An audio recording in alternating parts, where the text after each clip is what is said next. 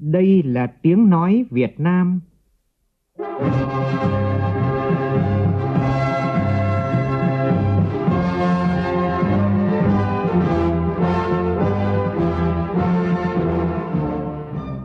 là tiếng nói Việt Nam, phát thanh từ Hà Nội, thủ đô nước Cộng hòa xã hội chủ nghĩa Việt Nam.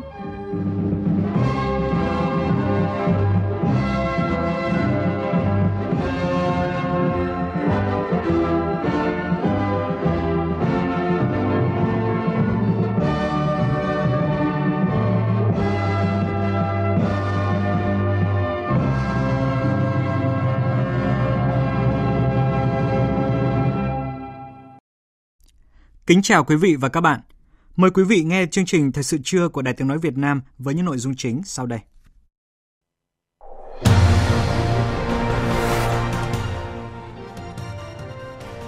Thủ tướng Nguyễn Xuân Phúc đón hội đàm với Thủ tướng Australia Scott Morrison. Chủ tịch Quốc hội Nguyễn Thị Kim Ngân dự lễ công bố sách vàng sáng tạo Việt Nam. Công an thành phố Hà Nội yêu cầu đình chỉ công tác 30 ngày đối với bà Lê Thị Hiền, cán bộ công an quận Đống Đa để kiểm điểm sau vụ việc nữ cán bộ này có hành vi lăng mạ nhân viên cảng hàng không sân bay quốc tế Tân Sơn Nhất. Trong phần tin quốc tế, nguy cơ chạy đua vũ trang nhằm phát triển tên lửa tầm trung giữa Mỹ và Nga ngày càng hiện hữu khi Mỹ đã tiến hành thử nghiệm tên lửa tầm trung đất đối đất tại bang California. Liên Hợp Quốc lo ngại sâu sắc về cháy rừng Amazon, trong khi đó Pháp kêu gọi thảo luận về cháy rừng Amazon tại hội nghị thượng đỉnh G7.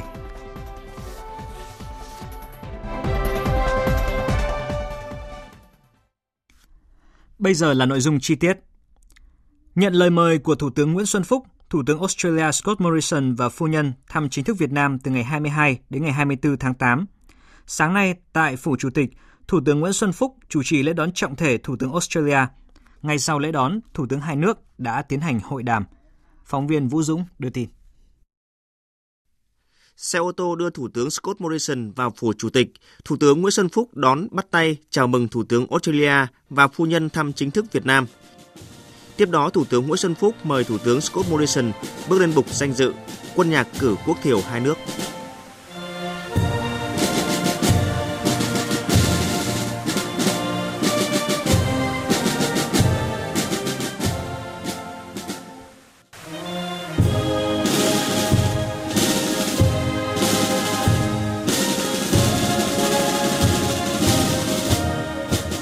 Tiếp đó, Thủ tướng Nguyễn Xuân Phúc mời Thủ tướng Scott Morrison duyệt đội danh dự Quân đội Nhân dân Việt Nam. Sau lễ đón, Thủ tướng Nguyễn Xuân Phúc và Thủ tướng Scott Morrison dẫn đầu đoàn cấp cao hai nước tiến hành hội đàm. Chuyến thăm chính thức Việt Nam của Thủ tướng Australia diễn ra trong bối cảnh quan hệ Việt Nam và Australia phát triển mạnh mẽ, tin cậy chính trị ngày càng gia tăng thông qua trao đổi đoàn và tiếp xúc cấp cao. Hợp tác hai bên trên các lĩnh vực đang phát triển tốt đẹp, đạt được những kết quả tích cực. Hai bên hợp tác tốt và ủng hộ lẫn nhau tại các diễn đàn đa phương, nhất là Liên Hợp Quốc, Diễn đàn Hợp tác Kinh tế Châu Á-Thái Bình Dương APEC, các cơ chế do ASEAN dẫn dắt. Việt Nam và Australia đều đã phê chuẩn Hiệp định Đối tác Toàn diện và Tiến bộ Xuyên Thái Bình Dương CPTPP, đồng thời đang tích cực phối hợp thúc đẩy hoàn tất Hiệp định Đối tác Kinh tế Toàn diện khu vực RCEP. Trước đó, trả lời báo chí Việt Nam trước thềm chuyến thăm, Thủ tướng Australia Scott Morrison khẳng định mối quan hệ giữa Australia và Việt Nam chưa bao giờ mạnh mẽ hơn bây giờ. Ông mong gặp lại Thủ tướng Nguyễn Xuân Phúc để thảo luận về cách thức thúc đẩy mối quan hệ đối tác chiến lược mà hai bên đã thiết lập vào năm ngoái. Thủ tướng Scott Morrison cho biết trọng tâm chuyến thăm Việt Nam lần này của Thủ tướng là tăng cường hợp tác kinh tế, an ninh và hợp tác giữa nhân dân hai nước. Australia và Việt Nam chia sẻ tầm nhìn tương tự nhau đối với khu vực và thế giới. Cả hai nước đều muốn có thương mại mở và tự do trên biển. Sáng nay tại Hà Nội diễn ra lễ công bố sách vàng sáng tạo Việt Nam năm nay do Ban Thường trực Ủy ban Trung ương Mặt trận Tổ quốc Việt Nam phối hợp với Bộ Khoa học và Công nghệ, Liên hiệp các hội khoa học và kỹ thuật Việt Nam cùng các bộ ngành tuyển chọn và công bố. Dự và phát biểu tại buổi lễ, Chủ tịch Quốc hội Nguyễn Thị Kim Ngân nhấn mạnh, đổi mới sáng tạo luôn là động lực quan trọng cho sự phát triển của xã hội. Trong thời đại toàn cầu hóa, hội nhập quốc tế sâu rộng và bối cảnh thế giới bước vào cuộc cách mạng công nghiệp lần thứ tư, quốc gia nào có năng lực đổi mới, sáng tạo cao sẽ có nhiều cơ hội để vượt lên, phát triển nhanh và bền vững hơn. Phản ánh của phóng viên Lê Tuyết. Năm nay, Ban chỉ đạo giải đã tuyển chọn giới thiệu các công trình giải pháp sáng tạo khoa học công nghệ từ 141 công trình do các ban bộ ngành, các tổ chức thành viên, các tỉnh, thành phố giới thiệu. Đó là những công trình tiêu biểu ở nhiều lĩnh vực, phạm vi đã được kiểm nghiệm qua thực tế. Nhiều sáng kiến có giá trị hỗ trợ cộng đồng nâng cao chất lượng cuộc sống, phát triển kinh tế, đảm bảo môi trường, chăm sóc sức khỏe, y tế, giáo dục, nông nghiệp, quốc phòng, các giải pháp ứng dụng công nghệ trong sản xuất, chế biến, tiết kiệm năng lượng, nâng cao chất lượng, hiệu quả và sức cạnh tranh, giá trị kinh tế của sản phẩm hàng hóa. Chủ tịch Quốc hội Nguyễn Thị Kim Ngân cho rằng đây là sự kiện rất có ý nghĩa nhân dịp cả nước đang thiết thực kỷ niệm 50 năm thực hiện di trúc của Chủ tịch Hồ Chí Minh, 74 năm cách mạng tháng 8 và Quốc khánh mùng 2 tháng 9 đánh giá cao và nhiệt liệt chúc mừng các tác giả, nhóm tác giả của 74 công trình giải pháp sáng tạo được tuyển chọn trong Sách vàng sáng tạo Việt Nam 2019, Chủ tịch Quốc hội Nguyễn Thị Kim Ngân nhấn mạnh. Đổi mới, sáng tạo luôn là động lực quan trọng cho phát triển xã hội. Trong thời đại toàn cầu hóa, hội nhập quốc tế sâu rộng và bối cảnh thế giới bước vào cuộc cách mạng công nghệ lần thứ tư, quốc gia nào có năng lực đổi mới sáng tạo cao thì sẽ có nhiều cơ hội để vượt lên, phát triển nhanh và bền vững. Đảng, nhà nước ta trong những năm qua luôn quan tâm đến công tác thúc đẩy đổi mới sáng tạo, nhất là trong phát triển khoa học công nghệ, phát hiện, đào tạo tài năng. Đại hội lần thứ 12 của đảng đã xác định phải phát huy năng lực sáng tạo của mọi cá nhân, doanh nghiệp, tổ chức để phát triển nguồn vốn tri thức, nâng cao chất lượng nguồn nhân lực và trình độ khoa học công nghệ của đất nước. Thể chế hóa định hướng quan điểm của đảng, quốc hội, chính phủ luôn dành những điều kiện tốt nhất phù hợp với khả năng của đất nước để đầu tư phát triển khoa học và công nghệ, tạo điều kiện để các nhà khoa học phát huy tài năng, sáng tạo và cống hiến cho tổ quốc để khoa học và công nghệ thực sự trở thành quốc sách, đóng vai trò quan trọng hơn nữa trong phát triển kinh tế xã hội của đất nước. Chủ tịch Quốc hội đề nghị Ủy ban Trung ương Mặt trận Tổ quốc Việt Nam, Liên hiệp các hội khoa học và kỹ thuật Việt Nam, Bộ Khoa học và Công nghệ và các cơ quan bộ ngành trung ương, địa phương tập trung thực hiện tốt một số nhiệm vụ như tiếp tục triển khai, thực hiện các chủ trương, chính sách của Đảng, Nhà nước về phát triển khoa công nghệ, quan tâm đào tạo, phát triển nguồn nhân lực khoa công nghệ chất lượng cao, chú trọng nghiên cứu các đề tài khoa học, giải pháp công nghệ trong các lĩnh vực then chốt đang được quan tâm hiện nay như nông nghiệp, công nghệ cao, chế biến nông sản, tài nguyên môi trường, ứng phó và thích ứng với biến đổi khí hậu, năng lượng sạch, vật liệu mới, trí tuệ nhân tạo, nhất là các giải pháp nâng cao năng suất lao động ở nước ta. Thực hiện lời dạy của Bác Hồ kính yêu, khoa học phải từ sản xuất mà ra và phải trở lại phục vụ sản xuất phục vụ quần chúng nhằm nâng cao năng suất lao động và không ngừng cải thiện đời sống của nhân dân. Từ thực tiễn sinh động của nhân dân ta trong hoạt động lao động sản xuất, cần tiếp tục tổ chức các cuộc thi sáng tạo khoa học và công nghệ trên phạm vi cả nước, ở từng bộ, ban, ngành và địa phương, nhất là hội thi sáng tạo kỹ thuật toàn quốc và giải thưởng sáng tạo khoa học công nghệ Việt Nam để khuyến khích động viên các tầng lớp nhân dân trong nước, người Việt Nam ở nước ngoài hưởng ứng phong trào thi đua lao động sáng tạo, say mê tìm tòi, nghiên cứu để ngày càng có nhiều công trình giải pháp sáng tạo khoa học và công nghệ góp phần nâng cao chỉ số đổi mới sáng tạo của quốc gia, đóng góp cho sự phát triển của đất nước. Tại thủ đô Jakarta của Indonesia, thành phố Hồ Chí Minh tổ chức hội nghị xúc tiến đầu tư tại Indonesia năm nay – Hội nghị nằm trong khuôn khổ chuyến thăm và làm việc của đoàn đại biểu cấp cao thành phố Hồ Chí Minh do Bí thư Thành ủy thành phố Hồ Chí Minh Nguyễn Thiện Nhân dẫn đầu tại quốc gia này từ ngày 21 đến ngày 24 tháng 8. Phóng viên Hương Trà đưa tin từ Jakarta. Phát biểu tại hội nghị, ông Võ Văn Hoan, Phó Chủ tịch Ủy ban nhân dân thành phố Hồ Chí Minh cho biết, năm 2018, tổng thương mại hai chiều giữa Indonesia và Việt Nam đã đạt 8,6 tỷ đô la Mỹ, dự báo đến năm 2020 sẽ đạt 10 tỷ đô la Mỹ. Hiện Indonesia đứng thứ 5 trong ASEAN và đứng thứ 30 trên 126 quốc gia đầu tư vào Việt Nam. Phó Chủ tịch Ủy ban nhân dân thành phố Hồ Chí Minh Võ Văn Hoan nhấn mạnh: Trong 7 tháng đầu năm 2019, có 8 dự án của Indonesia được cấp phép đầu tư vào thành phố Hồ Chí Minh Đến ngày 20 tháng 7 năm 2019, Indonesia có 39 dự án còn hiệu lực với tổng vốn đầu tư đạt 27 triệu đô la Mỹ. Thành phố Hồ Chí Minh được xem là một trong những điểm đến đầu tư hấp dẫn tại khu vực Đông Nam Á nói riêng và khu vực châu Á Thái Bình Dương nói chung. Thành phố sẽ tiếp tục tạo điều kiện thuận lợi cho các doanh nghiệp nước ngoài Trong đó có các doanh nghiệp Indonesia tìm hiểu cơ hội đầu tư, làm ăn lâu dài và hiệu quả tại thành phố Hồ Chí Minh. Để tạo sự thuận lợi cho các nhà đầu tư, thành phố Hồ Chí Minh đã cấp danh mục các dự án kêu gọi đầu tư với 210 dự án, trong đó có khoảng 80% các dự án tập trung kêu gọi về lĩnh vực cơ sở hạ tầng giao thông, 20% các dự án còn lại kêu gọi đầu tư vào các lĩnh vực giáo dục, thương mại dịch vụ, văn hóa thể thao, nông nghiệp và môi trường. Bên cạnh đó, thành phố Hồ Chí Minh cũng thông tin về các thủ tục hoạt động đầu tư kinh doanh tại Việt Nam cũng như tại thành phố Hồ Chí Minh cho các nhà đầu tư Indonesia. Phát biểu kết thúc hội nghị, Bí thư Thành ủy Thành phố Hồ Chí Minh Nguyễn Thiện Nhân khẳng định những thành tiệu kinh tế mang ấn tượng của Thành phố Hồ Chí Minh trong thời gian qua cho thấy vị thế quan trọng của thành phố không chỉ đối với đất nước mà còn đối với khu vực. Sự phát triển của thành phố Hồ Chí Minh có được là nhờ vào sự đóng góp tích cực của các doanh nghiệp có vốn đầu tư nước ngoài, trong đó có các doanh nghiệp Indonesia. Trong khuôn khổ hội nghị, Bí thư Thành ủy Thành phố Hồ Chí Minh Nguyễn Thiện Nhân đã có buổi tiếp xúc riêng với năm doanh nghiệp lớn tại Indonesia như Tokopedia, Bulubalak, Inca, Samudera, Waskitadaria và Dirgantara.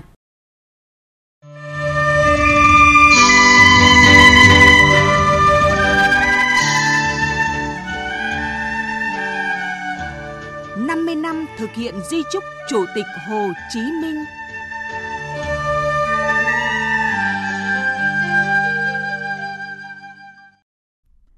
Sáng nay tại Cần Thơ, Sở Văn hóa Thể thao và Du lịch thành phố tổ chức khai mạc triển lãm sách hình ảnh chuyên đề Hồ Chủ tịch sống mãi trong sự nghiệp của chúng ta. Đây là hoạt động nằm trong chuỗi sự kiện chào mừng kỷ niệm 74 năm Ngày Cách mạng tháng 8 thành công và Quốc khánh nước Cộng hòa xã hội chủ nghĩa Việt Nam. Phóng viên Hồng Phương, thường trú tại đồng bằng sông Kiều Long, đưa tin. Triển lãm với hơn 800 quyển sách thể hiện qua ba mảng nội dung, tác phẩm của Chủ tịch Hồ Chí Minh, tiểu sử Chủ tịch Hồ Chí Minh, tài liệu nghiên cứu về cuộc đời, tư tưởng, phong cách đạo đức Hồ Chí Minh. Cùng với đó là 169 hình ảnh thông qua bốn chủ đề Chủ tịch Hồ Chí Minh những thời khắc lịch sử, Chủ tịch Hồ Chí Minh sống mãi dưới lòng dân tộc, miền Nam trong trái tim người, Chủ tịch Hồ Chí Minh với bạn bè quốc tế. Qua cuộc triển lãm này, góp phần tuyên truyền sâu rộng hơn về cuộc đời, sự nghiệp cách mạng của người, đẩy mạnh cuộc vận động học tập và làm theo tư tưởng phong cách đạo đức Hồ Chí Minh, đồng thời khơi dậy tinh thần học tập và làm theo bác, nâng cao ý thức trách nhiệm tình yêu quê hương đất nước cho các tầng lớp nhân dân, nhất là thế hệ trẻ. Trung sĩ Huỳnh Hữu Nghĩa thuộc Đại đội Thông tin Bộ Chỉ huy Quân sự thành phố Cần Thơ chia sẻ cảm nhận khi đến với triển lãm. Khi đến đây là cảm thấy rất là lôi cuốn khi mà được được đọc, được nhìn và được thấy những hình ảnh, những tư liệu về Hồ Chủ tịch cho em cảm thấy là mình được gần gũi như tiếp cận gần hơn đối với những gì mình đã học, đã nghe. Bản thân em là một người à, bộ đội phải à, học theo cái tấm gương đạo đức của Hồ Chủ tịch, đoàn kết, giúp đỡ ờ, đồng chí đồng đội trong đơn vị và ra sức ờ, giúp đỡ nhân dân xây dựng quân đội ngày càng hùng mạnh luôn luôn sẵn sàng chiến đấu để ờ, bảo vệ đất nước Việt Nam.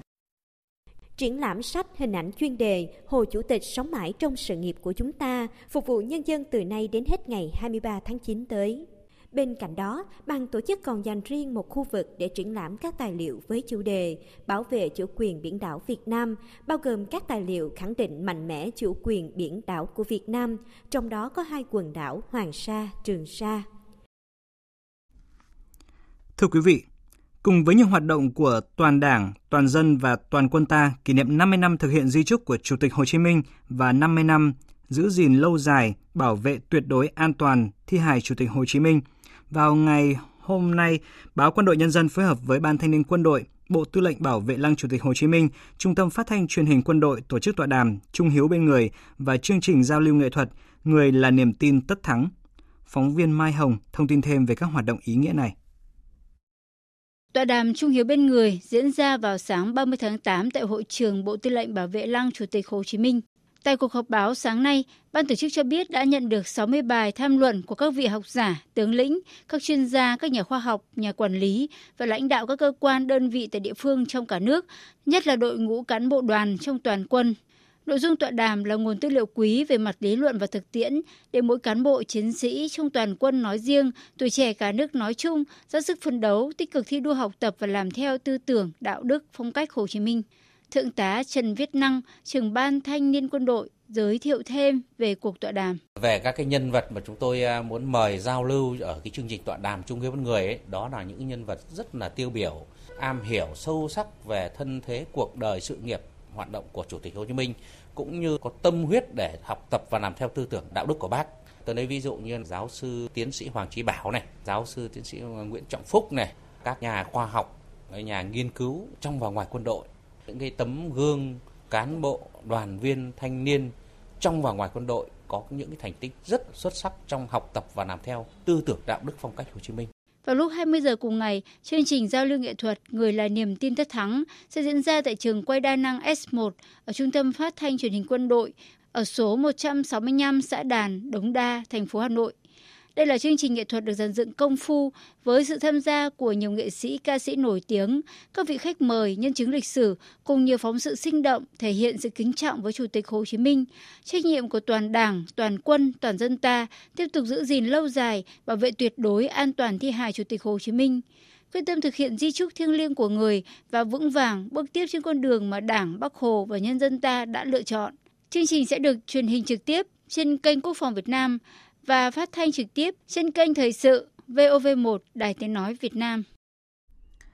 Sáng nay tại Bảo tàng Quân khu 5, thành phố Đà Nẵng khai mạc triển lãm với chủ đề Hành trình vươn tới những ước mơ 50 năm thực hiện di trúc của Chủ tịch Hồ Chí Minh 1969-2019.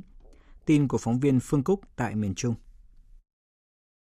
Với chủ đề Hành trình vươn tới những ước mơ 50 năm thực hiện di trúc của Chủ tịch Hồ Chí Minh, triển lãm được bố trí theo 4 nội dung: Giải phóng miền Nam thống nhất đất nước 1969-1975, xây dựng lại đất nước và bảo vệ Tổ quốc 1975 1986, đổi mới và phát triển 1986-1995, hội nhập và cất cánh 1995-2019, Đặc biệt, triển lãm còn giới thiệu những bút tích chỉnh sửa bổ sung của bác trong bản di trúc đầu tiên với tiêu đề Tuyệt đối bí mật. Thiếu tướng Hà Huy Long, Phó chủ nhiệm chính trị quân khu 5 cho biết. Trong giai đoạn cách mạng mới, lực lượng vũ trang quân khu 5 luôn nhận và hoàn thành xuất sắc một nhiệm vụ được giao, nhất là trong huấn luyện sẵn sàng chiến đấu cùng với đảng bộ, chính quyền và nhân dân xây dựng các tỉnh, thành phố trên địa bàn quân khu thành khu vực phòng thủ cơ bản liên hoàn vững chắc góp phần xứng đáng vào công cuộc xây dựng và bảo vệ vững chắc Tổ quốc Việt Nam xã hội chủ nghĩa. Thưa quý vị, thưa các bạn,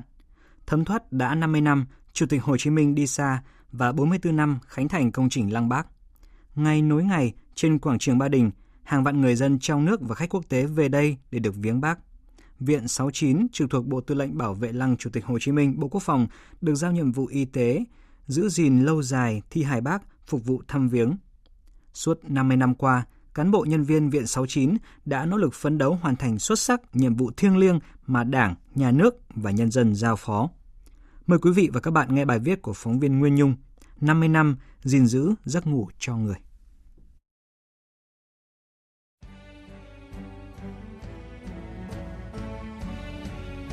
Ngày 2 tháng 9 năm 1969, Chủ tịch Hồ Chí Minh, vị lãnh tụ kiệt xuất, anh hùng giải phóng dân tộc, người chiến sĩ cộng sản quốc tế lỗi lạc, danh nhân văn hóa của nhân loại đã đi vào cõi vĩnh hằng,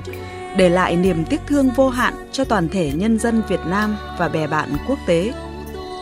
Thể theo nguyện vọng thiết tha của toàn Đảng, toàn dân và toàn quân, Bộ Chính trị, Trung ương Đảng đã quyết định phải thực hiện đến mức tốt nhất nhiệm vụ gìn giữ lâu dài thi hài Hồ Chủ tịch. Nhờ vậy mà đến nay người dân cả nước không chỉ có cơ hội học tập bác qua hình ảnh, tài liệu mà còn có cơ hội được thấy bác bằng da bằng thịt, gương mặt, dáng dấp bác, bộ trang phục giản dị của bác. Để từ đó việc học tập và làm theo bác càng có thêm thực tế và hiệu quả. Tiến sĩ y khoa, Trung tá Tưởng Phi Vương, Phó trưởng khoa hình thái Viện 69 cho biết, để giữ được bác nguyên trạng như lúc sinh thời, công đầu thuộc về các chuyên gia y tế ưu tú nhất của Liên Xô và của Việt Nam trong các năm 1969-1970. Riêng về ướp bảo quản phục vụ thăm viếng ấy,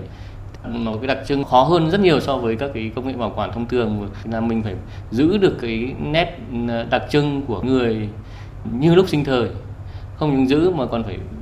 bảo đảm các cái đặc trưng nổi bật để phục vụ khách thăm viếng đầu tiên là cũng phải nói đến công của các chuyên gia ngày xưa ờ, các chuyên gia Liên Xô và và các chuyên gia y tế của Việt Nam những ngày đầu có công rất lớn tại vì cái khó nhất là lúc cái giai đoạn ướp ban đầu và giai đoạn chỉnh hình để giống như hình ảnh bác lúc sinh thời ấy. Về những ngày đầu thực hiện nhiệm vụ, Thiếu tướng Cao Đình Kiếm, chính ủy Bộ Tư lệnh Bảo vệ Lăng Chủ tịch Hồ Chí Minh cho biết, trong hoàn cảnh chiến tranh ác liệt và thiên tai, chỉ trong 6 năm 1969-1975, thi hải bác đã phải di chuyển 6 lần qua nhiều nơi, nhưng khắc phục mọi khó khăn, lực lượng gìn giữ thi hải bác đã phối hợp với các chuyên gia Liên Xô luôn đảm bảo được gìn giữ tốt nhất, thực hiện bằng được quyết tâm của toàn đảng, toàn quân và toàn dân. Thiếu tướng Cao Đình Kiếm chia sẻ. Nhiệm vụ y tế thì đây là một cái sự sống trong việc giữ gìn lâu dài thi hài Chủ tịch Hồ Chí Minh là một cái công nghệ mới mà chỉ có Liên Xô trước đây và Nga này là có. Hiện nay là riêng cái đội ngũ cán bộ kỹ thuật ở Lăng thì hoàn toàn là làm chủ, vững chắc cái nhiệm vụ của mình. Cái thành công lớn nhất ờ, của cái nhiệm vụ y tế là trong suốt năm 10 năm qua là trong bất kỳ một điều kiện hoàn cảnh nào thì chúng ta luôn hoàn thành xuất sắc cái nhiệm vụ giữ gìn thi hài Chủ tịch Hồ Chí Minh. Mỗi ngày qua đi, nhiệm vụ gìn giữ thi Hải bác càng có những khó khăn. Nhưng càng khó khăn, các cán bộ, bác sĩ, nhân viên của Viện 69 lại càng phát huy tinh thần vượt khó, chiếm lĩnh những thành tựu khoa học. Được có cơ hội gắn bó chăm sóc bác hàng ngày là niềm tự hào của cán bộ, chiến sĩ, bác sĩ của Viện 69. Các thế hệ của Viện 69 anh hùng luôn làm việc tinh thần trách nhiệm và tích cực nghiên cứu chuyên môn để đáp ứng tốt nhất cho việc chăm sóc, gìn giữ bác. Hiện nay trên 70% bác sĩ của viện có trình độ chuyên môn là thạc sĩ, tiến sĩ. Thiếu tá Nguyễn Danh Khánh, tiến sĩ, bác sĩ, phó chủ nhiệm khoa sinh hóa cho biết. Từ xưa đến giờ, tôi chỉ nghe nói về bác, nghe kể chuyện về bác, thấy hình ảnh của bác qua các thước phim tư liệu thôi. Đấy, chứ nhưng mà khi mà được tiếp cận bác thì lúc ấy nó khác và lại được trực tiếp làm cái công việc gìn giữ thi hài bác thì cái ý nghĩa nó lại khác rất là nhiều. Tôi thực sự là vinh dự và tự hào về chuyện đó. Chính vì vậy mà sau khi cả học tiến sĩ xong tôi cũng không có ý định là đi đâu hết. Đấy tôi nguyện là tôi ở đây là góp phần và mình vào cái sự nghiệp giữ gìn bảo vệ tuyệt đối an toàn thi hài chủ tịch Hồ Chí Minh hoàn thành tốt cái nhiệm vụ mà Đảng và Nhà nước giao cho. Từ quyết định sáng suốt của Bộ Chính trị, Trung ương Đảng và những nỗ lực của từng cá nhân thực hiện nhiệm vụ, sau 44 năm mở cửa lăng đón khách tham quan, đến nay đã có 57 triệu lượt nhân dân và khách quốc tế đến viếng Bác. Với mỗi người dân Việt Nam, vào lăng viếng Bác là một nhu cầu tình cảm, một phong tục tập quán mới, thể hiện tấm lòng tôn kính và đời đời biết ơn công lao to lớn của người đối với dân tộc. Gìn giữ lâu dài thi hài và khu di tích Chủ tịch Hồ Chí Minh là góp phần gìn giữ sự hiện hữu, thiêng liêng, sinh động trong thực tiễn của tư tưởng đạo đức, sự nghiệp cách mạng của người, cũng là gìn giữ một di sản vô giá của dân tộc và toàn nhân loại. Bác nằm trong lòng giấc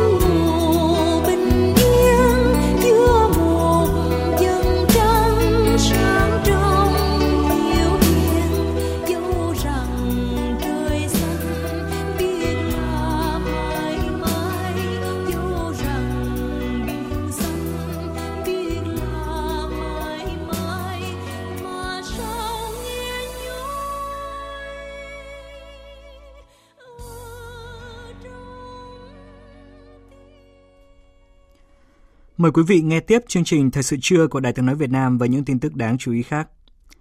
Trong cuộc họp báo thường kỳ của Bộ Ngoại giao vào chiều qua tại Hà Nội, phóng viên trong nước và quốc tế đã đặt nhiều câu hỏi liên quan đến việc nhóm tàu Hải Dương 8 của Trung Quốc quay trở lại và tiếp tục hành vi xâm phạm nghiêm trọng vùng đặc quyền kinh tế và thêm lục địa của Việt Nam. Người phát ngôn Bộ Ngoại giao Việt Nam một lần nữa tái khẳng định chủ quyền, quyền chủ quyền quyền tài phán đối với các vùng biển, vùng đặc quyền kinh tế của mình phù hợp với Công ước Liên Hợp Quốc về luật biển năm 1982 và yêu cầu Trung Quốc nhanh chóng rút nhóm tàu khỏi khu vực này. Thông tin của phóng viên Đài tiếng nói Việt Nam. Tại cuộc họp báo, người phát ngôn Bộ Ngoại giao Việt Nam Lê Thị Thu Hằng cho biết, trong những ngày qua thì nhóm tàu Hải Dương 8 đã trở lại và tiếp tục hành vi xâm phạm nghiêm trọng vùng đặc quyền kinh tế và thềm lục địa của Việt Nam, được xác định theo các quy định của Công ước của Liên Hợp Quốc về luật biển năm 1982. Đề cập đến phản ứng của Việt Nam, người phát ngôn Bộ Ngoại giao Lê Thị Thu Hằng khẳng định. Việt Nam đã nhiều lần giao thiệp với phía Trung Quốc về vấn đề này, yêu cầu Trung Quốc chấm dứt ngay vi phạm rút toàn bộ tàu ra khỏi vùng đặc quyền kinh tế của Việt Nam, không có những hành vi làm gia tăng căng thẳng, gây phức tạp tình hình, đe dọa đến hòa bình, ổn định và an ninh ở Biển Đông cũng như ở khu vực. Các lực lượng chức năng trên biển của Việt Nam tiếp tục thực thi và bảo vệ chủ quyền, quyền chủ quyền và quyền tài phán của Việt Nam phù hợp với luật pháp quốc tế và pháp luật của Việt Nam. Với quyết tâm bảo vệ các quyền và lợi ích hợp pháp của mình, đóng góp vào hòa bình, ổn định, an ninh khu vực và quốc tế, Việt Nam luôn sẵn sàng giải quyết các bất đồng bằng mọi biện pháp hòa bình phù hợp với luật pháp quốc tế. Bà Lê Thị Thu Hằng cũng đề nghị các quốc gia liên quan và cộng đồng quốc tế đóng góp tích cực thiết thực vào việc duy trì trật tự, hòa bình, an ninh trong khu vực, an ninh, an toàn, tự do hàng hải và hàng không, tôn trọng nguyên tắc thượng tôn pháp luật ở Biển Đông, phù hợp với luật pháp quốc tế, nhất là Công ước Liên Hợp Quốc về luật biển năm 1982. Trả lời câu hỏi của phóng viên đề nghị cho biết phản ứng về việc người phát ngôn Bộ Ngoại giao Trung Quốc cảnh sàng gần đây nói rằng nhóm tàu Trung Quốc hoạt động trong phạm vi thuộc quyền chủ quyền của nước này. Người phát ngôn Bộ Ngoại giao Lê Thị Thu Hằng tái khẳng định. Việt Nam có đầy đủ cơ sở pháp lý và bằng chứng lịch sử khẳng định chủ quyền của Việt Nam đối với hai quần đảo Hoàng Sa và Trường Sa phù hợp với luật pháp quốc tế. Về hành vi vi phạm vùng đặc quyền kinh tế và thềm lục địa Việt Nam của nhóm tàu Hải Dương 8, chúng tôi đã nói rõ nhiều lần. Đây là vùng biển hoàn toàn của Việt Nam được xác định theo đúng các quy định của Công ước Liên Hợp Quốc về luật biển 1982. Nhóm tàu khảo sát Hải Dương 8 của Trung Quốc đi vào vùng biển của Việt Nam từ đầu tháng 7 và hoạt động trái phép tại đó cho đến ngày mùng 7 tháng 8 thì rút đi. Đến ngày 16 tháng 8, nhóm tàu này quay lại vùng đặc quyền kinh tế và thềm lục địa của Việt Nam rồi hoạt động trái phép ở đó cho đến nay. Và Bộ Ngoại giao Mỹ một lần nữa bày tỏ quan ngại sâu sắc về sự can thiệp tiếp tục của Trung Quốc đối với hoạt động thăm dò và khai thác dầu khí của Việt Nam, cũng như là việc nhóm tàu khảo sát Hải Dương 8 của Trung Quốc quay trở lại vùng đặc quyền kinh tế của Việt Nam. Phản ánh của Phạm Huân, phóng viên Đài tiếng nói Việt Nam thường trú tại Mỹ. Tuyên bố của Bộ Ngoại giao Mỹ nhấn mạnh, các hành động của Trung Quốc đã đặt câu hỏi nghiêm túc về những cam kết của Bắc Kinh, bao gồm tuyên bố ASEAN Trung Quốc về cách ứng xử của các bên ở Biển Đông và đối với giải pháp hòa bình đối với các tranh chấp trên biển. Theo Bộ Ngoại giao Mỹ, việc Trung Quốc tái triển khai tàu khảo sát thuộc sở hữu của chính phủ cùng các tàu hộ tống có vũ trang tại vùng biển Việt Nam vào ngày 13 tháng 8 vừa qua là hành động leo thang của Bắc Kinh trong các nỗ lực nhằm đe dọa các nước khác có tuyên bố chủ quyền trong việc khai thác các nguồn tài nguyên ở Biển Đông. Trong những tuần gần đây, Trung Quốc đã thực hiện một loạt các bước gây hấn để can thiệp vào những hoạt động kinh tế đã diễn ra lâu dài của các nước ASEAN có tuyên bố chủ quyền ở Biển Đông, nhằm một mặt ép các nước này từ bỏ hợp tác với các công ty dầu khí nước ngoài và mặt khác chỉ hợp tác với những doanh nghiệp thuộc sở hữu của nhà nước Trung Quốc. Cụ thể, trong trường hợp tại bãi tư chính, Trung Quốc đang gây sức ép với Việt Nam về việc hợp tác với một công ty năng lượng của Nga và các đối tác quốc tế khác. Bộ Ngoại giao Mỹ khẳng định các hành động đó của Trung Quốc cản trở hòa bình và an ninh khu vực, gây tổn thất kinh tế cho các quốc gia Đông Nam Á bằng cách ngăn chặn quyền của các nước này tiếp cận các nguồn tài nguyên hydrocarbon ước tính trị giá 2.500 tỷ đô la chưa được khai thác. Các hành động này cũng cho thấy Trung Quốc phớt lờ quyền của các quốc gia trong việc thực hiện các hoạt động kinh tế trong vùng đặc quyền kinh tế của mình, được quy định tại Công ước Liên Hợp Quốc về luật biển 1982 mà Trung Quốc phê chuẩn năm 1996.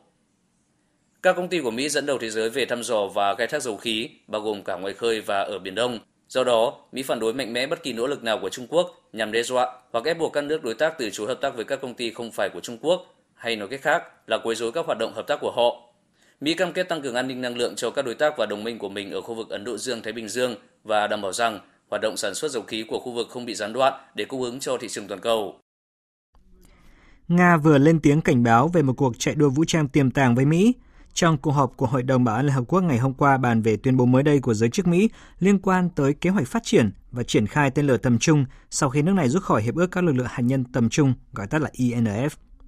Việc lần đầu tiên Bộ Quốc phòng Mỹ cho thử nghiệm loại tên lửa bị cấm theo các điều khoản của INF trong hơn 30 năm qua cũng đã ngay lập tức bị Trung Quốc và Triều Tiên chỉ trích, cho rằng động thái này sẽ tạo ra mối đe dọa về an ninh. Tổng hợp của biên tập viên Phương Anh.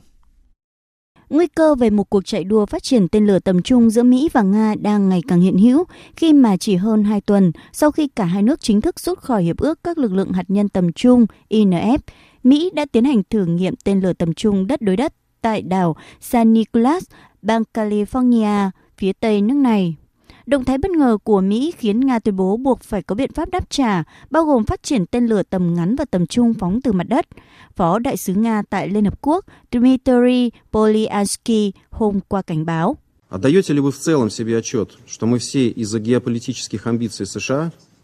Nhìn chung, chúng ta có lẽ đều đã thấy rõ tham vọng địa chính trị của Mỹ. Chúng ta chỉ còn một bước nữa là tiến tới một cuộc chạy đua vũ trang không thể kiểm soát hay điều chỉnh, dù bằng bất cứ cách nào. Chúng tôi thực sự đang rất lo lắng về viễn cảnh đó. Cả Nga và Trung Quốc đều đang kêu gọi Hội đồng Bảo an Liên Hợp Quốc xử lý vấn đề Mỹ rút khỏi Hiệp ước Hạt nhân từ thời chiến tranh lạnh. Người phát ngôn Bộ Ngoại giao Trung Quốc cảnh sảng mới đây chỉ trích động thái của Mỹ sẽ tạo ra cuộc chạy đua vũ trang mới, đe dọa an ninh khu vực và toàn cầu. Đối với Trung Quốc và Nga, vụ thử tên lửa vừa qua là bước đi mới nhất trong hàng loạt hành động khiêu khích của Mỹ. Mỹ gần đây cũng tính tới chuyện đưa tên lửa mới đến châu Á-Thái Bình Dương. Lầu Năm Góc thậm chí còn công bố ý định thử nghiệm tên lửa đạn đạo với tầm bắn 3.000 km đến 4.000 km từ cuối năm nay. Không riêng gì Nga và Trung Quốc, Triều Tiên cũng lấy làm lo ngại việc Mỹ phóng thử tên lửa hành trình gần đây sẽ tạo ra mối đe dọa an ninh. Hiện chưa rõ Mỹ còn tính toán những gì với động thái gây bất ngờ của mình, song quyền đại sứ Mỹ tại Liên Hợp Quốc Jonathan Cohen vẫn một mực khẳng định rằng Cuộc thử nghiệm tên lửa trên mặt đất của Mỹ không phải nhằm mục đích khiêu khích hay gây bất ổn. Đây chỉ là một phản ứng khôn ngoan để đảm bảo Mỹ có khả năng bảo vệ lợi ích của chúng tôi trong thế giới hậu hiệp ước INF. Dẫu vậy, không ít chuyên gia quân sự lo ngại rằng bất kỳ tính toán sai lầm nào của Mỹ và Nga thời điểm này khi dấn thân vào cuộc chạy đua phô trương sức mạnh thì hậu quả tất yếu đều sẽ phương hại tới an ninh và sự ổn định chiến lược toàn cầu. Trong phần tiếp theo, chương trình Thời sự trưa của Đài Tiếng Nói Việt Nam sẽ có những tin tức đáng chú ý sau đây.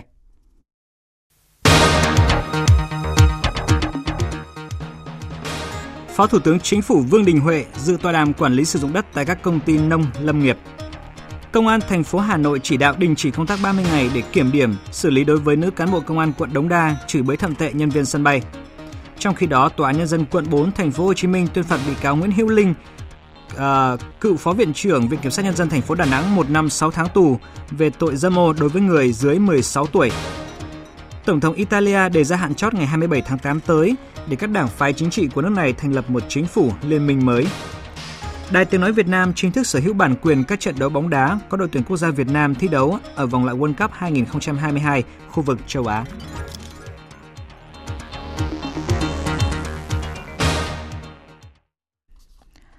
Thưa quý vị, sáng nay tại Hà Nội, Bộ Tài nguyên và Môi trường tổ chức tọa đàm quản lý sử dụng đất tại các công ty nông lâm nghiệp. Ủy viên Bộ Chính trị, Phó Thủ tướng Chính phủ Vương Đình Huệ tới dự. Phản ánh của phóng viên Phương Thoa. Tại tọa đàm, đại diện các tập đoàn, tổng công ty, nông lâm nghiệp, lãnh đạo các địa phương đã nêu ý kiến về những bất cập trong quản lý sử dụng đất đai tại các công ty. Nhiều địa phương chậm phê duyệt phương án sử dụng đất và cấp giấy chứng nhận, ảnh hưởng đến sản xuất kinh doanh của công ty. Việc xử lý đất giao khoán đảm bảo quyền lợi cho người dân doanh nghiệp nhiều nơi còn làm chưa tốt, tiềm ẩn tranh chấp khiếu kiện đông người và kéo dài, vướng mắc về tiền thuê và thuế tài nguyên do thay đổi chính sách về đất đai. Các đại biểu đề nghị cần có những quyết sách đột phá trong công tác quản lý sử dụng đất đai, trong đó tập trung ổn định người sử dụng đất tại chỗ, có đất sản xuất, bảo vệ đất đai và tăng cường công tác quản lý đất đai có nguồn gốc từ nông lâm trường. Ông Hồ Phúc Long, Phó Tổng Giám đốc Công ty Cà phê Việt Nam cho rằng Điều chỉnh bổ sung về chính sách pháp luật hiện hành vừa ban hành mới các cái chính sách về đất đai, đặc biệt là chính sách về thuế đất đối với doanh nghiệp nông nghiệp, chính sách đất đai đối với đồng bào dân tộc thiểu số tại chỗ để hạn chế khiếu kiện đòi đất làm phức tạp thêm tình hình. Thưa quý vị, chuyển đổi số là sự chuyển dịch mang tính cách mạng sẽ làm thay đổi diện mạo của đất nước. Đó là khẳng định của ông Nguyễn Mạnh Hùng, Bộ trưởng Bộ Thông tin và Truyền thông tại hội thảo Hợp tác phát triển công nghệ thông tin và truyền thông Việt Nam lần thứ 23 do Bộ Thông tin và Truyền thông phối hợp với Hiệp hội Tin học Việt Nam, Ủy ban nhân dân tỉnh Phú Yên tổ chức vừa khai mạc sáng nay tại thành phố Tuy Hòa. Hội thảo thu hút hơn 800 đại biểu là các nhà nghiên cứu, quản lý, chuyên gia về công nghệ thông tin tham dự. Phản ánh của phóng viên Đài tiếng nói Việt Nam tại miền Trung. Tại hội thảo, các đại biểu nhận định cuộc cách mạng công nghiệp 4.0 cốt lõi là chuyển đổi số đang đưa nhân loại tiến sang một thời đại phát triển mới, thời đại số. Việt Nam phải nắm bắt thời cơ để nhân quá trình chuyển đổi số. Tiến sĩ Trần Đình Thiên, nguyên viện trưởng Viện Kinh tế, thành viên tổ tư vấn của Thủ tướng Chính phủ đề xuất một số giải pháp phát triển ứng dụng công nghệ số ở Việt Nam. Theo tiến sĩ Trần Đình Thiên, cần thiết kế một chương trình quốc gia phát triển kinh tế số, dần ưu tiên cho việc phát triển nguồn nhân lực số và hạ tầng số, coi chiến lược phát triển khoa học công nghệ thành chiến lược hướng tới kinh tế số là trục chiến lược của chiến lược phát triển quốc gia. Cái chiến lược phát triển khoa học công nghệ hướng tới phát triển kinh tế số đó phải là chiến lược trục hoặc là trục chiến lược của chiến lược phát triển quốc gia. Cái thứ hai phải có một chiến lược phát triển doanh nghiệp đấy. Hai cái điểm mấu chốt của chiến lược phát triển doanh nghiệp Việt Nam ấy, một là các tập đoàn kinh tế mạnh mà chủ yếu là các tập đoàn tư nhân ấy là phải làm trụ cột là doanh nghiệp khởi nghiệp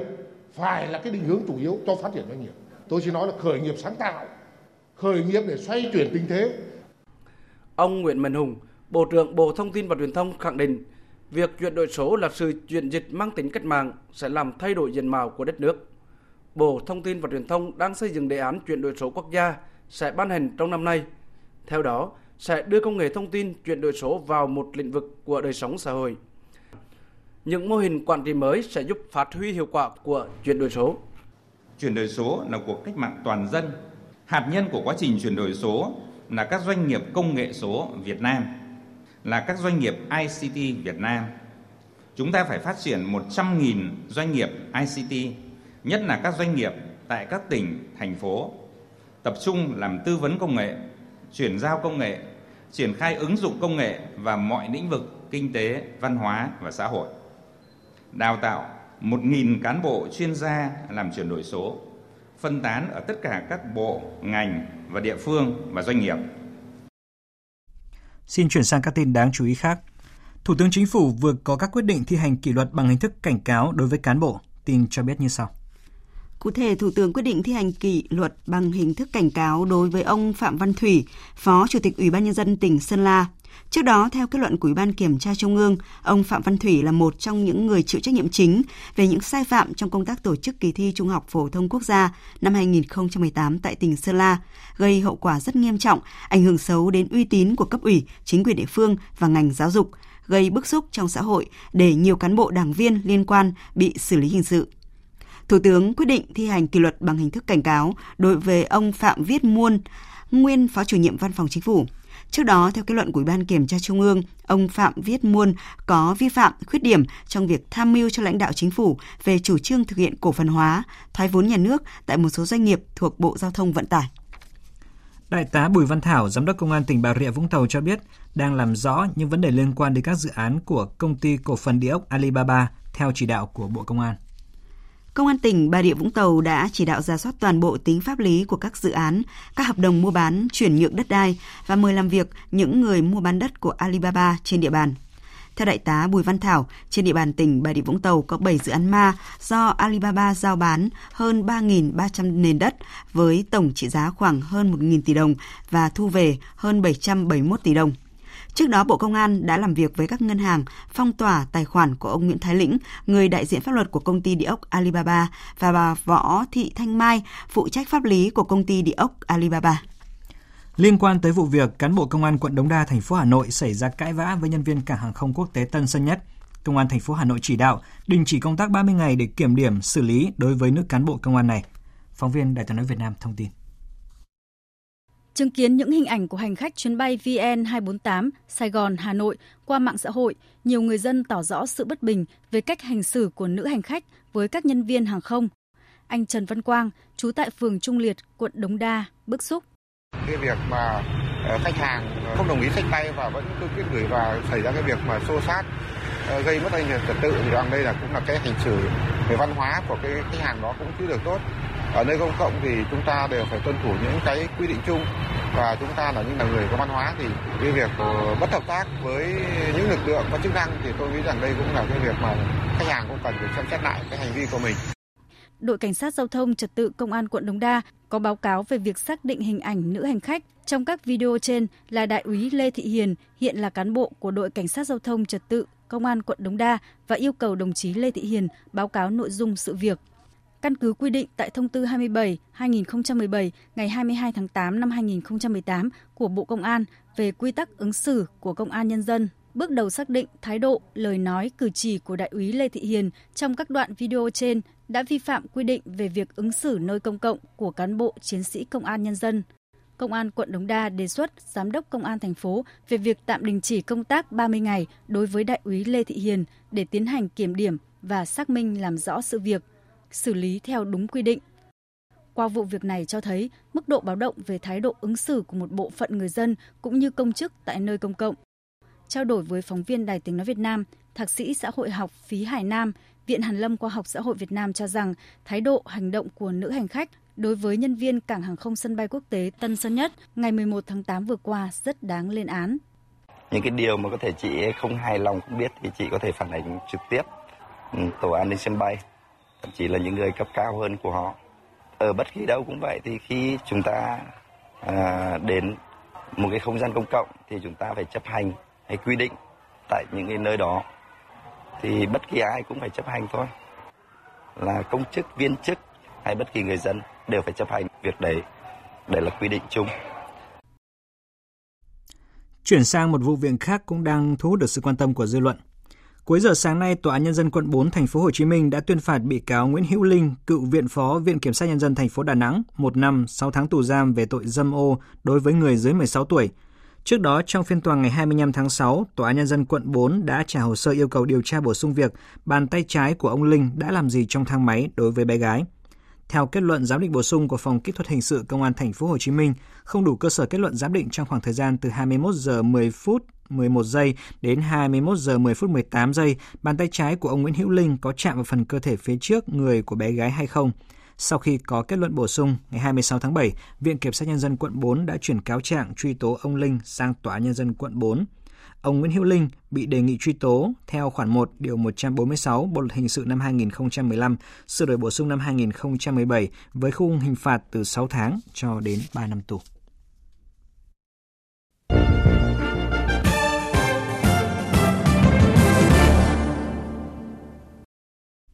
Sau những căng thẳng và tranh cãi liên tiếp xảy ra trong các lĩnh vực chính trị và thương mại, Hàn Quốc tiếp tục công bố quyết định rút khỏi hiệp ước chia sẻ thông tin tình báo quân sự với Nhật Bản.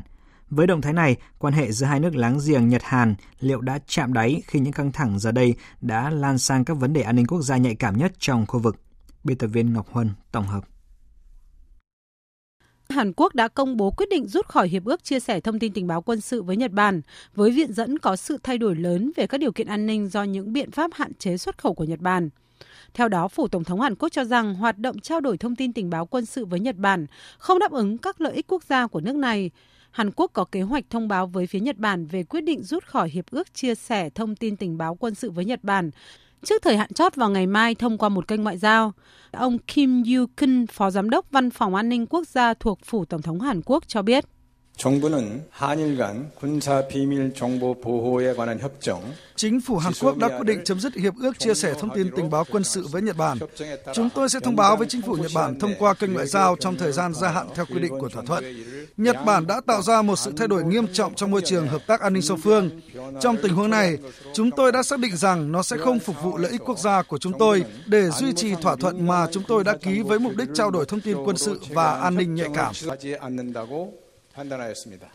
Ngay sau khi Hàn Quốc quyết định rút khỏi hiệp ước chia sẻ thông tin tình báo quân sự, cùng ngày Bộ Ngoại giao Nhật Bản đã triệu đại sứ Hàn Quốc tại Tokyo Nam Kwanpyo nhằm phản đối Hàn Quốc. Phát biểu với báo giới, Ngoại trưởng Nhật Bản Taro Kono cho rằng quyết định của Hàn Quốc là hoàn toàn sai lầm và cực kỳ đáng tiếc, đồng thời khẳng định động thái trên của Hàn Quốc cho thấy hoàn toàn hiểu sai về tình hình an ninh tại Đông Bắc Á trong bối cảnh Triều Tiên gần đây liên tiếp phóng thử tên lửa. Tổng thống Italia Sergio Mattarella quyết định trao cho các đảng phái chính trị tại Italia thời gian đến ngày 27 tháng 8 để thương lượng thành lập chính phủ liên minh mới tại nước này. Phóng viên Quang Dũng, thường trú tại khu vực Tây Âu, đưa tin. Tổng thống Italia Sergio Mattarella đã tiếp tất cả các thủ lĩnh của năm đảng phái chính trị lớn tại Italia nhằm tìm giải pháp cho cuộc khủng hoảng chính trị hiện nay. Tuy nhiên, sau phiên họp cuối cùng với thủ lĩnh đảng phong trào năm sao là ông Luigi Di Maio mà không đạt được đột phá, ông Mattarella đã quyết định lùi thời gian đưa ra quyết định đến ngày 27 tháng 8. Theo ông Mattarella, các đảng phái cần có thời gian để thương nghị và đạt được thỏa hiệp. Vào ngày 27 tháng 8, nếu vẫn không có chính phủ liên minh mới nào được thành lập, Tổng thống Italia có thể chỉ định một chính phủ kỹ thuật tạm nắm quyền, đồng thời giải tán Quốc hội Italia để tổ chức tuyển cử sớm. Hai kịch bản khác cũng đang được các đảng phái Italia vận động. Kịch bản đầu tiên do cựu Thủ tướng Italia Silvio Berlusconi, thủ lĩnh đảng cánh hữu tiến lên Italia đưa ra, theo đó, các đảng cánh hữu liên minh để lập chính phủ mới. Kịch bản thứ hai do cựu thủ tướng và cũng là cựu chủ tịch Liên minh châu Âu ông Romano Prodi đề xuất là lập chính phủ liên minh tả hữu giống như tại Đức với nòng cốt là các đảng ủng hộ châu Âu. Thưa quý vị, lời kêu gọi cứu lấy rừng rậm Amazon đã được phát đi trên khắp thế giới trong bối cảnh số vụ cháy rừng tại khu vực được xem là lá phổi của hành tinh đang gia tăng lên mức báo động. Trong khi Liên Hợp Quốc gọi đây là một cuộc khủng hoảng quốc tế, thì Tổng thống Pháp Emmanuel Macron quyết định đưa vấn đề vào chương trình nghị sự khẩn cấp của hội nghị thượng đỉnh nhóm 7 nền công nghiệp phát triển hàng đầu khai mạc cuối tuần này. Biên tập viên Thu Hoài tổng hợp thông tin. Tổng thư ký Liên Hợp Quốc Antonio Guterres hôm qua ra lời kêu gọi cứu lấy rừng rậm Amazon, đồng thời trên trang cá nhân Twitter bày tỏ lo ngại sâu sắc trước các vụ cháy rừng đang lan rộng tại khu rừng nhiệt đới rộng nhất thế giới, với 60% diện tích thuộc lãnh thổ Brazil. Tổng thống Pháp Emmanuel Macron cùng ngày bày tỏ lo ngại trước các vụ cháy rừng tại Amazon. Trung tâm Nghiên cứu Không gian Brazil cho biết, các trận cháy rừng tại nước này đã hủy hoại diện tích kỷ lục là 72.843 ha trong năm nay, chủ yếu là tại vùng rừng rậm Amazon.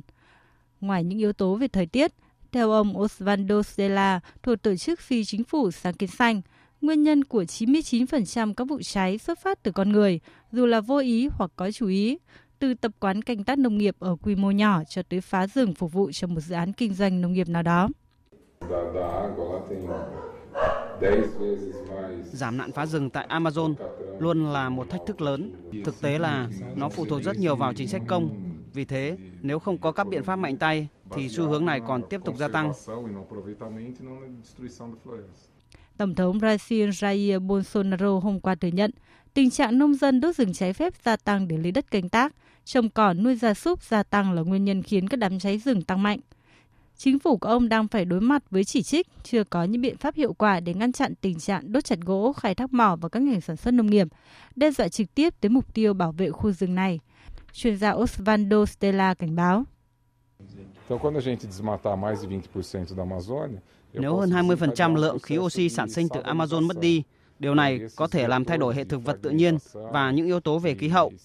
Hạn hán kéo dài hơn đang làm gia tăng nguy cơ cháy rừng và phá hủy lớp thảm thực vật. Điều này tạo ra phản ứng dây chuyền có thể đẩy nhanh quá trình phá hủy Amazon. Đây sẽ là một thảm kịch cho tất cả mọi người. Nếu không có hành động khẩn cấp, Amazon, nơi sản sinh đến 20% lượng khí oxy toàn cầu, có thể bắt đầu tạo ra khí dioxide carbon, yếu tố chính dẫn tới biến đổi khí hậu. Vừa rồi là những tin tức trong nước và quốc tế. Chương trình Thời sự trưa của Đài tiếng nói Việt Nam xin được tiếp tục với trang tin đầu tư tài chính và những thông tin thể thao. Trang tin đầu tư tài chính. Thưa quý vị và các bạn, sáng nay giá vàng SJC tiệm cận giá vàng thế giới. Cuối giờ sáng nay tại thành phố Hồ Chí Minh, công ty vàng bạc đá quý Sài Gòn niêm yết giá vàng SJC mua vào ở mức là 41 triệu 400 nghìn đồng một lượng và bán ra là 41 triệu 700 nghìn đồng một lượng. Tại Hà Nội, công ty trách nhiệm hữu hạn vàng bạc đá quý Bảo Tín Minh Châu niêm yết giá vàng rồng Thăng Long mua vào là 41 triệu 240 nghìn đồng một lượng và bán ra là 41 triệu 740 nghìn đồng một lượng. Sáng nay, Ngân hàng Nhà nước công bố tỷ giá trung tâm của đồng Việt Nam với đô la Mỹ ở mức 23.127 đồng đổi 1 đô la Mỹ, tăng 11 đồng so với hôm qua. Đa số các ngân hàng thương mại đang niêm yết giá ngoại tệ đồng đô la Mỹ, phổ biến mua vào mức là 23.138 đồng một đô la Mỹ và bán ra 23.265 đồng một đô la Mỹ. Đầu tư tài chính biến cơ hội thành hiện thực. Đầu tư tài chính biến cơ hội thành hiện thực. Chuyển sang những thông tin về diễn biến giao dịch trên thị trường chứng khoán. Thưa quý vị và các bạn, thị trường vẫn mở cửa trong sắc xanh nhưng với biên độ khá hẹp bởi lực cầu tỏ ra thận trọng trong khi áp lực bán thì vẫn neo ở giá cao. Thiếu trụ đỡ khiến cho thị trường tăng kém bền vững, chỉ số VN Index nhanh chóng bị đẩy về dưới mốc tham chiếu ngay khi bước vào đợt khớp lệnh liên tục do áp lực bán gia tăng. Chốt phiên sáng, VN Index giảm 3,43 điểm, đứng ở 993,83 điểm. HNX Index đạt 103,5 điểm. Và để cung cấp thêm những thông tin về diễn biến của thị trường chứng khoán thì phóng viên Đài Tiếng Nói Việt Nam đã có cuộc trao đổi với chuyên gia chứng khoán Lê Ngọc Nam, Phó trưởng phòng phân tích tư vấn đầu tư, công ty chứng khoán Tân Việt. Mời quý vị và các bạn cùng nghe. Thưa ông, ông có thể nêu những diễn biến chính trong phiên giao dịch sáng nay ạ? Chúng ta thấy uh, phiên giao dịch sáng nay thị trường uh, cấp lệnh tương đối là chậm, chưa có dòng cổ phiếu nào có cái sự thu hút của dòng tiền sau cái phiên ngày hôm qua Vâng, như ông cũng vừa nói là trong những phiên giao dịch gần đây thì thanh khoản cũng chưa được cải thiện nhiều. Vậy theo ông, cơ hội sẽ đến với nhóm cổ phiếu nào ở thời điểm này ạ? Trong ờ, cả thời gian qua chúng ta thấy có một vài nhóm đã có cái mức tăng tương đối là ấn tượng, đặc biệt nhóm ờ, cổ phiếu ờ, bất động sản ở khu công nghiệp hoặc là nhóm cổ phiếu Viettel. Các cái nhóm cổ phiếu này hiện tại cũng đang trong cái quá trình kiểm tra lại đỉnh cũ đã được thiết lập mà gần đây thì dòng tiền chủ yếu vẫn đang nằm trong các mã đó các cái dòng cổ phiếu chính ờ, lớn ở trên thị trường thì ờ, chưa có cái sức hút nhất định, chỉ có một vài các cái cổ phiếu ờ, blue chip liên quan đến bất động sản hay ngân hàng có cái sự hồi phục tốt hơn một chút so với mức trung bình tuy vậy vẫn chưa tạo được cái động lực rất nợ thị trường có thể vượt qua cái mốc một nghìn điểm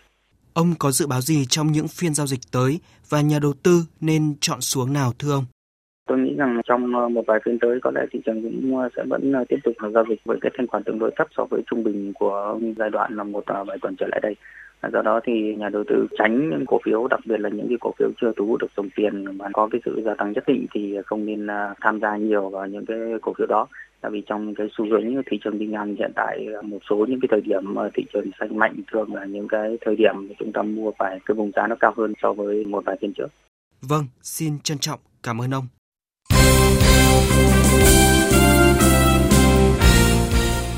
Thưa quý vị và các bạn, sau thời gian đàm phán và sau nhiều nỗ lực, hôm qua 22 tháng 8, Đài Tiếng Nói Việt Nam, Đài truyền hình kỹ thuật số VTC, đơn vị thành viên của VOV, đã đạt được thỏa thuận với công ty cổ phần giải pháp truyền hình thế hệ mới Next Media về việc sản xuất và phát sóng các trận đấu của đội tuyển Việt Nam thi đấu tại vòng loại World Cup 2022 khu vực châu Á. Thỏa thuận bao gồm cả bản quyền truyền thông về các trận đấu của đội tuyển Việt Nam trong khuôn khổ vòng loại World Cup 2022 trên lãnh thổ Việt Nam. Đài Tiếng Nói Việt Nam sẽ sản xuất, phát sóng trực tiếp trên các kênh truyền hình và phát thanh của đài là VTC1, VTC2, VTC3, VTC9, VOVTV, Việt Nam Journey, VOV1, VOV2 và VOV3. Báo điện tử VOV, VOV.vn, báo điện tử VTC News, VTC.vn, ứng dụng VOV Media, VTC Now. Nhằm đáp ứng nhu cầu cho khán thính giả ở mọi vùng miền, Đài Tiếng Nói Việt Nam, truyền hình kỹ thuật số VTC cùng Next Media cấp quyền cho các đài phát thanh truyền hình trên cả nước được phép tiếp phát nguyên trạng các chương trình, các trận thi đấu do VOV, VTC sản xuất nếu có nhu cầu. Cũng trong chiều qua, cùng thời điểm công bố danh sách sơ bộ đội tuyển Việt Nam dự vòng loại thứ hai World Cup 2022 khu vực châu Á, Liên đoàn bóng đá Việt Nam cũng công bố danh sách đội tuyển U22 Việt Nam chuẩn bị cho trận đấu giao hữu với U22 Trung Quốc. Theo kế hoạch, tuyển U22 Việt Nam tập luyện tại trung tâm PVF từ ngày 26 tháng 8. Ngày 6 tháng 9 tới, toàn đội sẽ di chuyển sang Hồ Bắc để chuẩn bị thi đấu giao hữu với tuyển U22 Trung Quốc. Chiều và tối nay tại Chonburi của Thái Lan sẽ diễn ra hai trận đấu cuối của bảng A giải vô địch bóng đá nữ Đông Nam Á 2019 khi Singapore gặp Philippines và sau đó chủ nhà Thái Lan gặp Malaysia. Sau lượt đấu này, đối thủ của đội tuyển nữ Việt Nam tại bán kết sẽ được xác định. Đội nhất bảng A sẽ gặp đội nhì bảng B là Myanmar ở bán kết, còn đội nhì bảng này sẽ gặp đội nhất bảng B là Việt Nam. Trong ngày thi đấu thứ hai tại giải vô địch đá cầu thế giới lần thứ 10 đang diễn ra tại Pháp, đội tuyển đá cầu Việt Nam đã xuất sắc giành thêm chiếc vô địch nội dung đôi nam nữ sau chiến thắng trước đội tuyển Hồng Kông của Trung Quốc. Đội tuyển đá cầu Việt Nam đang trên đà bảo vệ thành công vị trí nhất toàn đoàn tại giải lần này. Dạng sáng nay, 23 tháng 8, Ban tổ chức giải quần vợt Mỹ mở rộng US Open 2019 đã tổ chức lễ bốc thăm phân nhánh cho các tay vợt tham dự giải. Kết quả bốc thăm đã đưa hạt giống số 1 và là đương kim vô địch nội dung đơn nam Djokovic. Trung nhánh đấu với Roger Federer. Novak Djokovic đối đầu với đối thủ người Tây Ban Nha Roberto Cabales Bena ở vòng đầu tiên. Ở những đầu còn lại, hạt giống số 2 tay vợt người Tây Ban Nha Rafael sẽ gặp thử thách đầu tiên là đối thủ người Australia John Millman. Ở nội dung đơn nữ, trận đấu được chú ý nhất tại vòng 1 là cuộc đối đầu giữa hai tay vợt tên tuổi Serena Williams và Maria Sharapova. Trong quá khứ, William và Maria Sarapova từng gặp nhau 22 lần, nhưng đây là lần đầu tiên hai tay vợt này đụng nhau tại Mỹ mở rộng. US Open là giải Grand Slam cuối cùng trong năm, sẽ khởi tranh từ ngày 26 tháng 8 nhà vô địch nội dung đơn nam và đơn nữ sẽ nhận số tiền thưởng lên tới 3,85 triệu đô la Mỹ. Dự báo thời tiết Trước hết là tin bão gần Biển Đông cơn bão Bailu. Theo Trung tâm Dự báo Khí tượng Thủy văn Quốc gia, hồi 7 giờ sáng nay, vị trí tâm bão ở vào khoảng 18 độ Vĩ Bắc, 126,5 độ Kinh Đông, cách đảo Luzon khoảng 450 km về phía đông. Dự báo trong 24 giờ tới, bão di chuyển theo hướng Tây Bắc. Đến 7 giờ ngày 24 tháng 8, vị trí tâm bão ở vào khoảng 21,9 độ Vĩ Bắc, 122 độ Kinh Đông, ngay trên vùng biển Đông Nam Đài Loan. Sức gió mạnh nhất ở vùng gần tâm bão, mạnh cấp 11, giật cấp 13. Trong 48 giờ đến 72 giờ tiếp theo, bão di chuyển theo hướng Tây Tây Bắc, mỗi giờ đi được khoảng 20 km đi sâu vào đất liền Trung Quốc và suy yếu thành áp thấp nhiệt đới, sau đó là một vùng áp thấp. Tiếp theo là dự báo chi tiết thời tiết các vùng trên cả nước. Phía Tây Bắc Bộ nhiều mây, có mưa rào và rông vài nơi. Trong cơn rông có khả năng xảy ra lốc xét, mưa đá và gió giật mạnh. Nhiệt độ từ 23 đến 33 độ, có nơi trên 33 độ. Phía Đông Bắc Bộ nhiều mây, có mưa rào và rông vài nơi. Riêng khu vực đồng bằng và ven biển, chiều có mưa rào và rông rải rác. Cục bộ có mưa vừa, mưa to. Trong cơn rông có khả năng xảy ra lốc xét, mưa đá và gió giật mạnh. Nhiệt độ từ 24 đến 33 độ. Các tỉnh từ Thanh Hóa đến Thừa Thiên Huế có mưa rào và rông rải rác. Riêng phía Bắc có mưa vừa, mưa to, có nơi mưa rất to và rải rác có rông. Trong cơn rông có khả năng xảy ra lốc xét, mưa đá và gió giật mạnh. Nhiệt độ từ 24 đến 32 độ, phía Nam 31 đến 34 độ. Các tỉnh ven biển từ Đà Nẵng đến Bình Thuận, chiều nắng, có nơi có nắng nóng, chiều tối và đêm có mưa rào và rông vài nơi. Riêng phía Bắc có mưa rào và rông rải rác. Trong cơn rông có khả năng xảy ra lốc xét, mưa đá và gió giật mạnh. Nhiệt độ từ 25 đến 36 độ. Khu vực Tây Nguyên có mưa rào và rông vài nơi, riêng chiều và tối có mưa rào và rải rác có rông, nhiệt độ từ 21 đến 31 độ. Nam Bộ có mưa rào và rông vài nơi, riêng chiều tối có mưa rào và rông rải rác, nhiệt độ từ 24 đến 34 độ. Khu vực Hà Nội có lúc có mưa rào và rông, trong cơn rông có khả năng xảy ra lốc xét và gió giật mạnh, nhiệt độ từ 24 đến 33 độ. Dự báo thời tiết biển, Vịnh Bắc Bộ có mưa rào và rải rác có rông, trong cơn rông có khả năng xảy ra lốc xoáy và gió giật mạnh. Vùng biển từ Quảng Trị đến Quảng Ngãi có mưa rào và rông rải rác, trong cơn rông có khả năng xảy ra lốc xoáy và gió giật mạnh. Vùng biển từ Bình Định đến Ninh Thuận có mưa rào và rông vài nơi, gió Tây Nam cấp 3, cấp 4. Vùng biển từ Bình Thuận đến Cà Mau có mưa rào và rải rác có rông, gió Tây Nam cấp 5. Trong cơn rông có khả năng xảy ra lốc xoáy và gió giật mạnh. Vùng biển từ Cà Mau đến Kiên Giang, bao gồm cả Phú Quốc, có mưa rào và rông rải rác, gió Tây đến Tây Nam cấp 3, cấp 4. Trong cơn rông có khả năng xảy ra lốc xoáy và gió giật mạnh. Khu vực Bắc Biển Đông có mưa rào và rông rải rác, gió Tây đến Tây Bắc cấp 3, cấp 4. Ngày mai, chuyển gió Tây đến Tây Nam cấp 4, cấp 5. Riêng vùng biển phía Đông Bắc mạnh cấp 6, giật cấp 8 biển động. Trong cơn rông có khả năng xảy ra lốc xoáy và gió giật mạnh. Khu vực giữa Biển Đông có mưa rào và rông rải rác ở phía đông, gió Tây đến Tây Nam cấp 4, cấp 5. Khu vực Nam Biển Đông có mưa rào và rông vài nơi, gió Tây đến Tây Nam cấp 4, cấp 5. Khu vực quần đảo Hoàng Sa thuộc thành phố Đà Nẵng có mưa rào rải rác và có nơi có rông, gió Tây đến Tây Bắc cấp 3, cấp 4. Ngày mai chuyển gió Tây đến Tây Nam cấp 4, cấp 5. Trong cơn rông có khả năng xảy ra lốc xoáy và gió giật mạnh. Khu vực quần đảo Trường Sa thuộc tỉnh Khánh Hòa có mưa rào và rông vài nơi, gió Tây Nam cấp 4, cấp 5. Vịnh Thái Lan có mưa rào và rông rải rác, gió Tây đến Tây Nam cấp 3, cấp 4. Trong cơn rông có khả năng xảy ra lốc xoáy và gió giật mạnh. Quý vị và các bạn vừa nghe chương trình Thời sự trưa của Đài tiếng nói Việt Nam. Chương trình hôm nay do các biên tập viên Hoàng Ân, Thu Hằng, Nguyễn Hằng, Thu Hòa biên soạn và thực hiện với sự tham gia của kỹ thuật viên Hồng Vân. Xin tạm biệt và hẹn gặp lại quý vị trong những chương trình sau.